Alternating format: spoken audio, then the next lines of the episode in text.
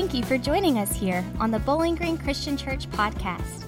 Our mission is to love God, encourage our community, serve those in need, and share the good news of Jesus.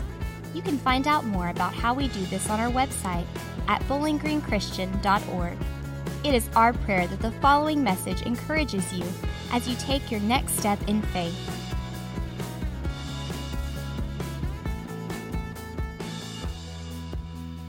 Right, so we're in the middle of our series, Ready or Not. It is about living in an ever changing world because that's the kind of world we live in. Uh, let's see. We are going through the books of 1st and 2nd Thessalonians, trying to get some uh, wisdom from the Apostle Paul because he writes uh, these letters to the church there in the city of Thessalonica, and they are struggling with change. They are living in a changing world just like ours, and they are trying to navigate that. And so, uh, we started the series looking at chapter one because we're going through it chronologically, you know, traditional.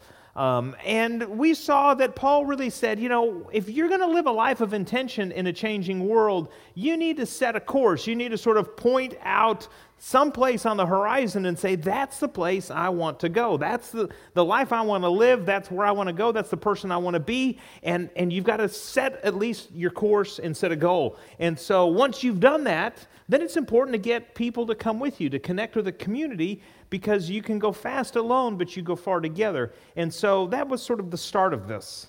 Uh, last week we looked at how there is a trap or a temptation we fall into. It's this temptation of a shortcut.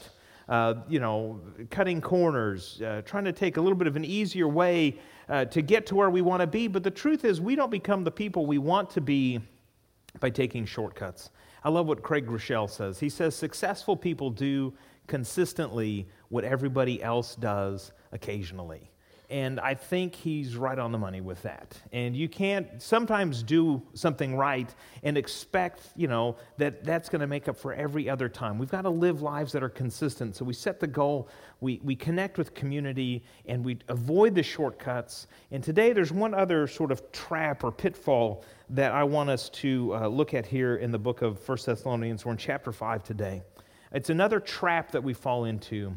Uh, it, it's, it, it's associated with a word that um, a lot of people use, a lot of people say, and I think we hear it a lot in the church, maybe even more than other places. It's this word, I'm sure you've heard it, should. You know, it should. You know, things should be like this. It should be that way. You know, this is how it should be. This is how people should be. People should want, you know, this. People should want to come to church. You know, the preaching should be like this and it should be short. And, you know, the worship music, it should be like that. And that's how it should be. And we get stuck with this should, and everything should be this way. And, and we end up just sort of shoulding all over ourselves. And it's a real problem. And it's not just in church that we do this, we do this in our lives, you know? We look at our, maybe your marriage, and you go, you know, my marriage would be better if my wife would be the person she should be. You know, it's, it's her fault. She's not who she should be. You know, the reason, you know, you're not happy with your job is, you know, they don't recognize the person you are. You should have gotten this promotion. They should see who you are and the talent and the gift that you are to, to the company and to the business. You know, you uh, maybe don't have the grades you have because people, you know, your teacher's not seeing who you are, and, and it should be like this. You know, uh, life should be easier. It shouldn't be this hard. And we get stuck in this place where everything should be something else and it should be a different way and it shouldn't be the way that it is. And we get sort of locked in and, and almost sort of just held prisoner because we can't be who we want to be because everything else isn't the way that it should be. And it leads us to a place of defeat. And we start to give up. And, you know, I, I would, you know, serve, you know, if, if I had the time, and I should have the time, but I, I don't. You know, I would give, you know, if I had gotten the raise I was, you know, should have gotten. You know, I, I get that. It's not how we want it to be. It's not maybe even how it should be. I understand. But the truth is this, and this is what Paul's going to say is listen, you got to work with what you got. You know, you got to work with what you got. You got to you got to deal with the way things are. If you travel around, you know, the country, you will notice that um, houses are built out of different materials.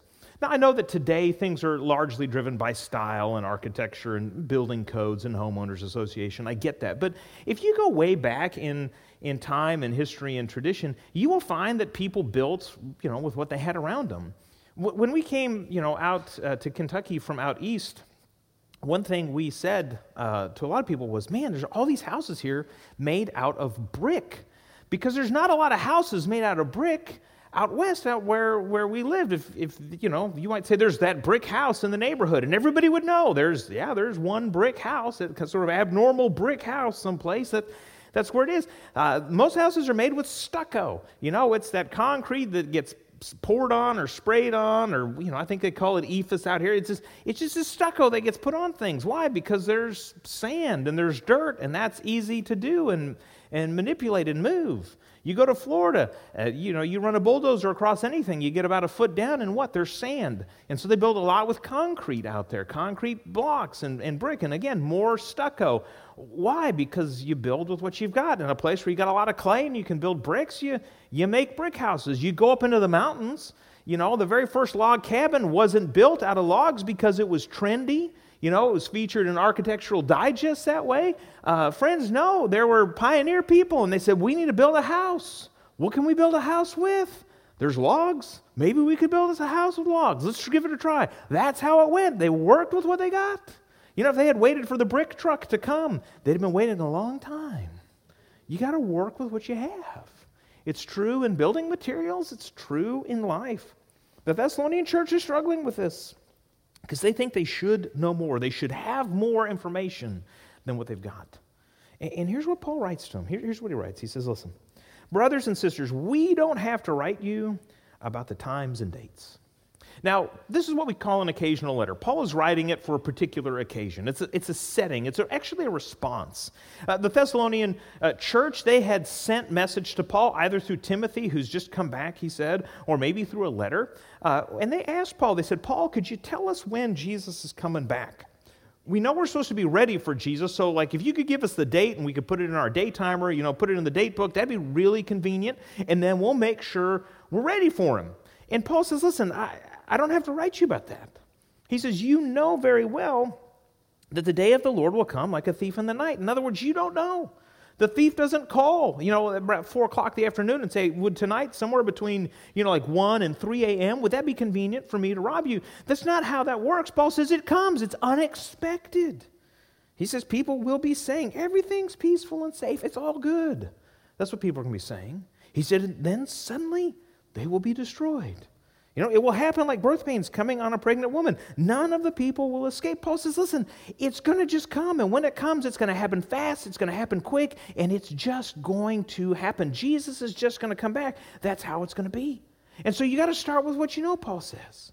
He says, You don't know the dates when Jesus is coming back. You don't know these times. He says, But that's really okay because you don't need to know them. He, he continues, he'll say, Brothers and sisters, you are not in darkness, so that day should not surprise you as a thief would. But Paul's giving a little bit of an image here. He's saying, listen, if the thief comes at night, he comes in the darkness, he comes when everybody's sleeping and nobody's paying attention. He says, if you instead are always awake and you live during the daytime and you never go to sleep and you never, you know, don't think about Jesus coming back and you're always alert and you're always dedicated, he says, then it will not surprise you. It won't matter whether he comes back today or tomorrow or in a year. If you live awake and you live your life alert, it's not going to surprise you. He says that day won't surprise you. He says, All of you are children of the light. You are children of the day. We don't belong to the night, we don't belong to the darkness. So let us not be like the others. They are asleep. Instead, let us be wide awake and in full control of ourselves. Paul says, listen, you know enough to get started. Start with what you know. You know, the Thessalonian Christians, they were a lot like Christians today. They said, you know, I want to do this, but I should know more. I should have this experience. I should have this training or this knowledge. And Paul says, you don't have to have that to get started. Start with what you know. It's amazing what can happen when you simply decide to get started. It's been said that just getting started is half done. During World War II, uh, the United States, they built the atomic bomb uh, largely at the Oak Ridge facility, not too far from here in Tennessee. Uh, uh some of you been out there? It's, it's, pretty neat.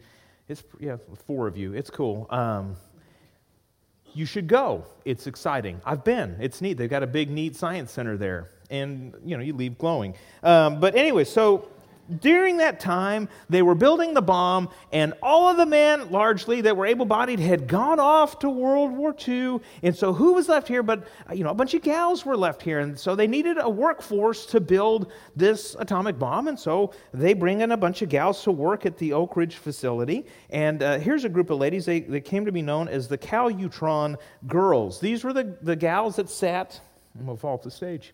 I'm not real careful.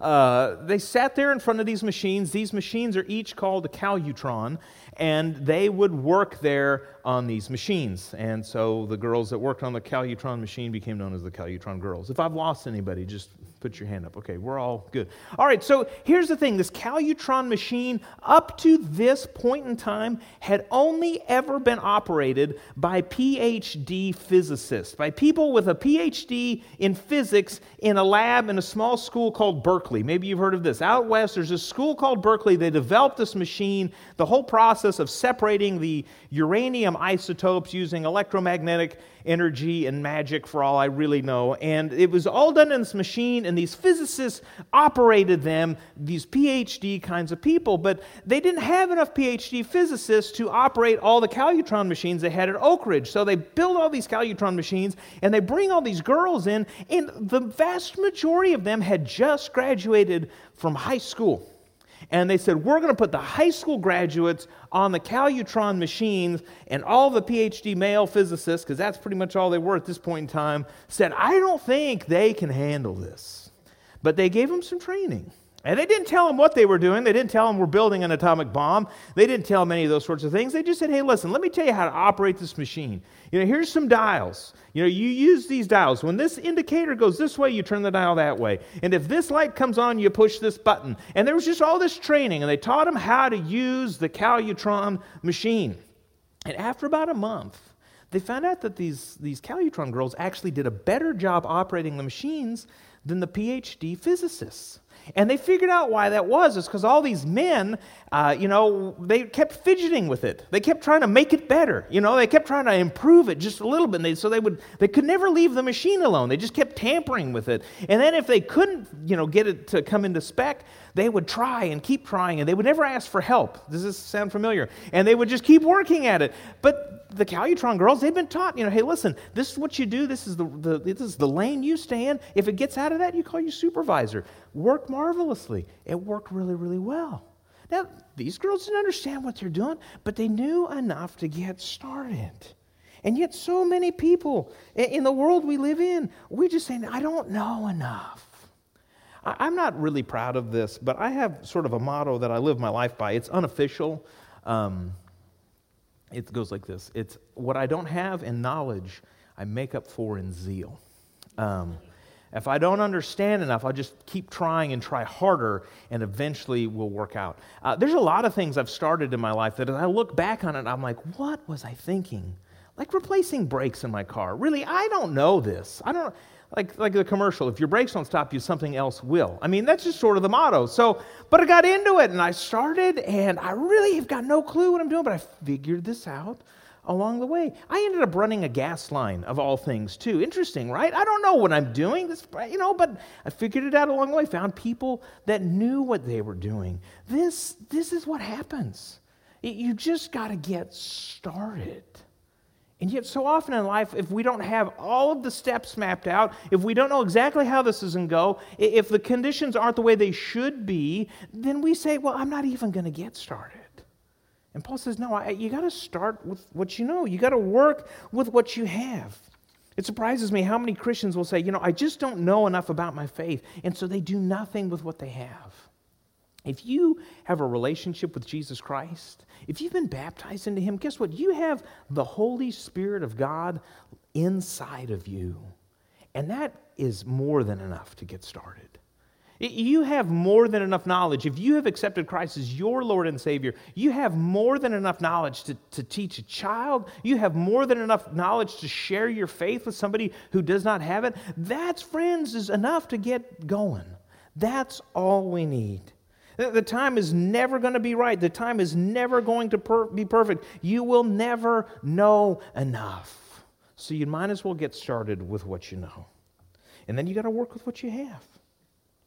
And this includes people, okay? This includes the people that are on your team, that are in your community, that are in your community group, that are in your ministry team, whatever it is. You got to just kind of work the people you got. You know, you do. Paul writes to the church. He says, Listen, brothers and sisters, we ask you to have respect for the godly leaders who work hard among you. He says they have authority over you, they correct you. Have a lot of respect for them, love them because of what they do. Live in peace with one another. Let's just break this down for a second. Paul says, I want you to have respect for the godly workers who work hard among you. Who were the godly leaders in the church of Thessalonica? They are all new Christians. They are. They're all new Christians.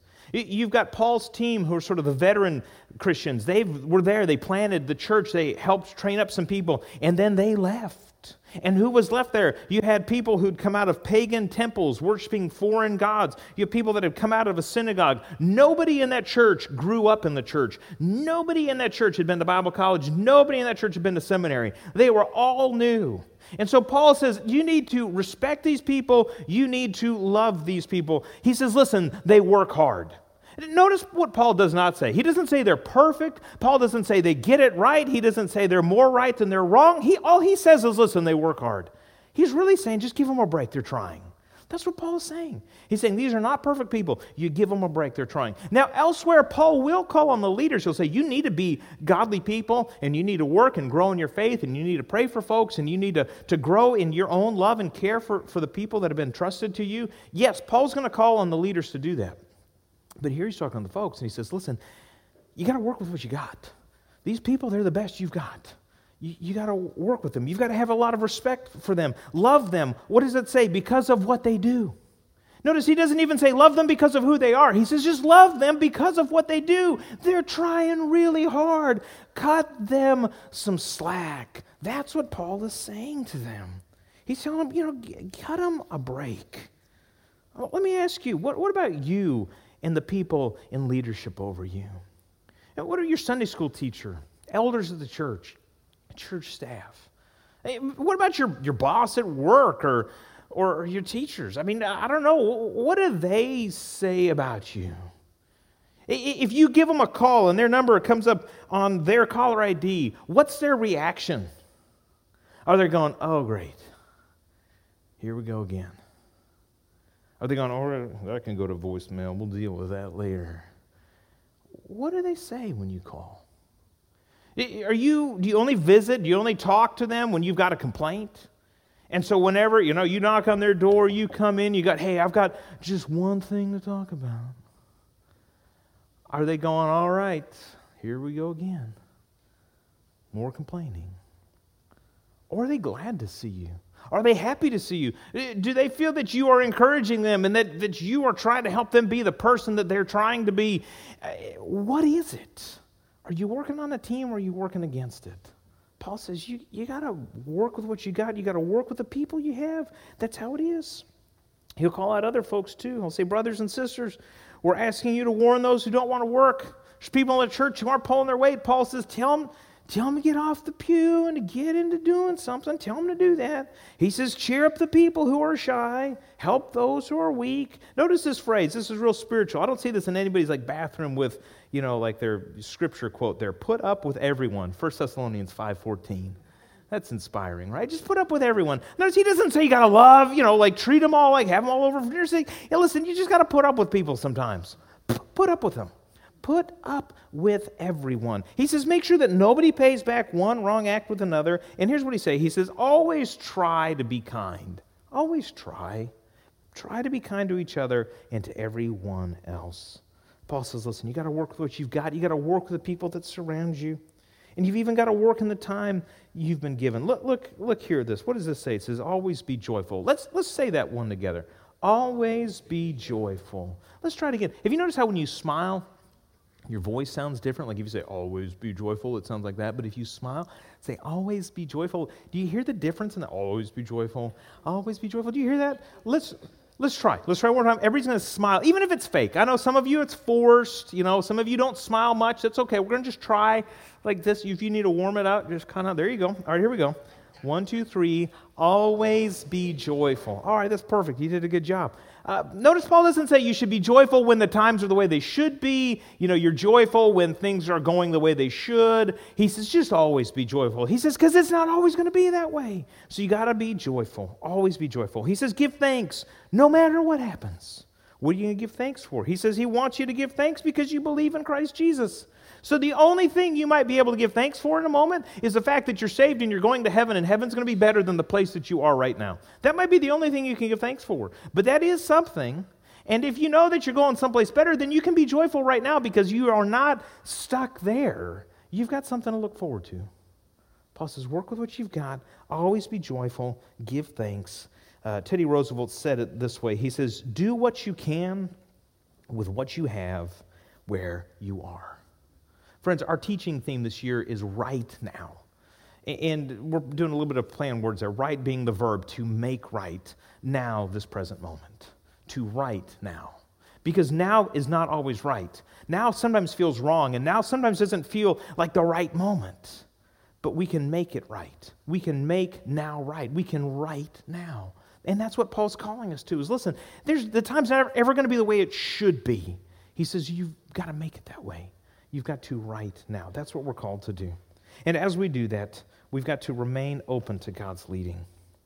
You know, here's the thing. I think we should always be moving in the direction God is leading us, even if we're not sure. This really weirds some people out. They're like, I'm going to wait right here until like I know for sure. You might be waiting for a long time, okay? And I know a lot of people have been sitting, you know, for a long time because they're just not sure what God's calling them to do. God is probably not calling you to do nothing. I bet that's what He's not calling you to do. He's probably calling you to do something. So give it a try. Try something. Give it a shot. And, and here's the thing you will probably get it wrong from time to time. I've got it wrong. The church has gotten it wrong. This church has gotten it wrong from time to time. It's just how it is. But you move in the direction you think God is leading, and you listen, and you have humility and faith because you realize that God can sometimes give you a little bit of course correction. Here's how Paul says it. He says it this way. He says, Don't put out the Holy Spirit's fire. In other words, if you feel like God's Spirit's calling you to do something, then go do it. Don't be like, No, I don't know. I, you know, I got to have a sign or a symbol or, you know, like a skywriter or a letter or a telegram. I don't, I don't know. I need something else Uh, if you feel that leading, go give it a try. See, see what happens. You may find out that it's wrong. You may find out that it's right. Give it a shot. Paul says, don't put out the Spirit's fire. Don't treat prophecies as if they amount to nothing. In other words, if somebody comes to you and they say, you know, here's what I think God might be saying to you, don't just disregard that. Don't just say, well, you don't know what you're talking about. Paul says, no, listen to them. Here's what he says. He says, put everything to the test. So listen to what they say, put it to the test. You know, does this line up with Scripture? Does this sound like something God might say? If it does, then hold on to what's good and stay away from every kind of evil. You know, hold on to the good things. Listen, remain open to God's leading a guy by the name of Perry Hefty uh, and his wife, Arliss, uh, he's a chiropractor. They had it on their hearts for, for years to, to build this like healthcare ministry and retreat center for, for Christian missionaries and Christian workers. Um, and so, man, that's their big plan. They felt like God was leading them to do that, and they spent a lot of time praying. They never got this $2.5 million. And yet they, they felt this prompting from God that said, begin with what you have. And so they said, all right, we'll do that. And so Perry, as a chiropractor, he started just to give free care away in his chiropractic clinic. And he would just you know, give free care away to missionaries and pastors and other full time Christian workers uh, who had physical needs and financial needs and healthcare needs. And that's what he did. Started in 1994. Uh, fast forward, about a third of his business was completely donated to other people. Uh, you know, five years later, they were not able to build a, a, new giant retreat center. They did have to build a new office. The Practice had grown. And they said, you know what? We hope to someday be able to realize that dream, but we might not ever. But we've started with what we've got. We began with what we knew, we worked with what we have, and we've remained open to God's leading.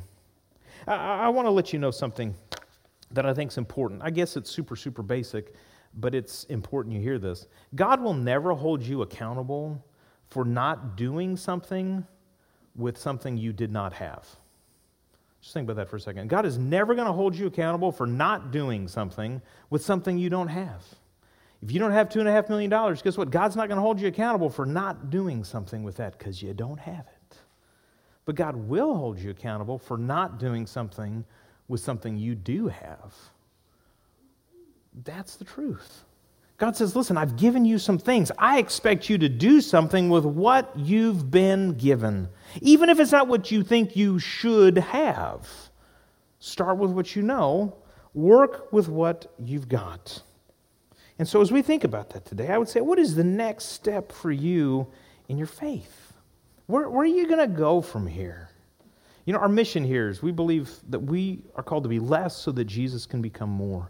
Less stands for loving God encouraging others, serving, and sharing our faith. That's what it stands for. And that's not something we invented. That's something that I think Scripture teaches very clearly that God calls us to love Him, to encourage each other, to serve, and to share. That's what He calls us to. And so just spend some time going through that. Say, you know, am I loving God with everything I've got? You know, that starts with corporate worship. Yeah, it starts here, it doesn't end here. You know, are you showing up? That's, you know, that's a good first step. I, you know, are you giving? You know, well, I can't tithe. Well, that's, that's fine. What, what can you do? Start with what you've got.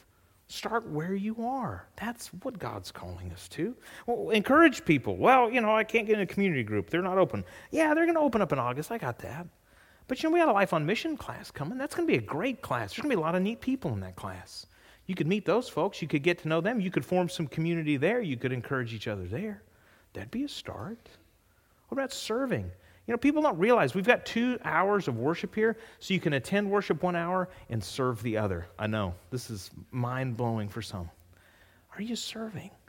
Are you sharing your faith? Are you telling people you're going to pray for them? These aren't hard, but it requires one thing that you say, you know what? I'm going to get started.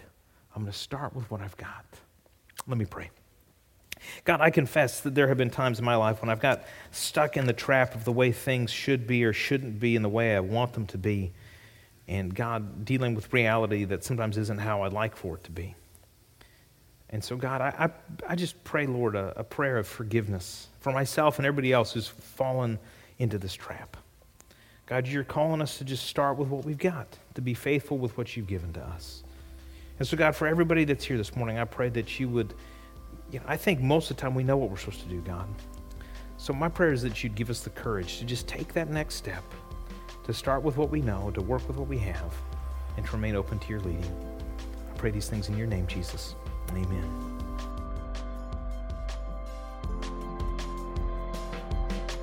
Thanks for listening.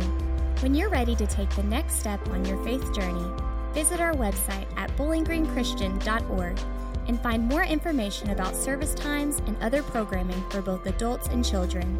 Thank you again and have a blessed day.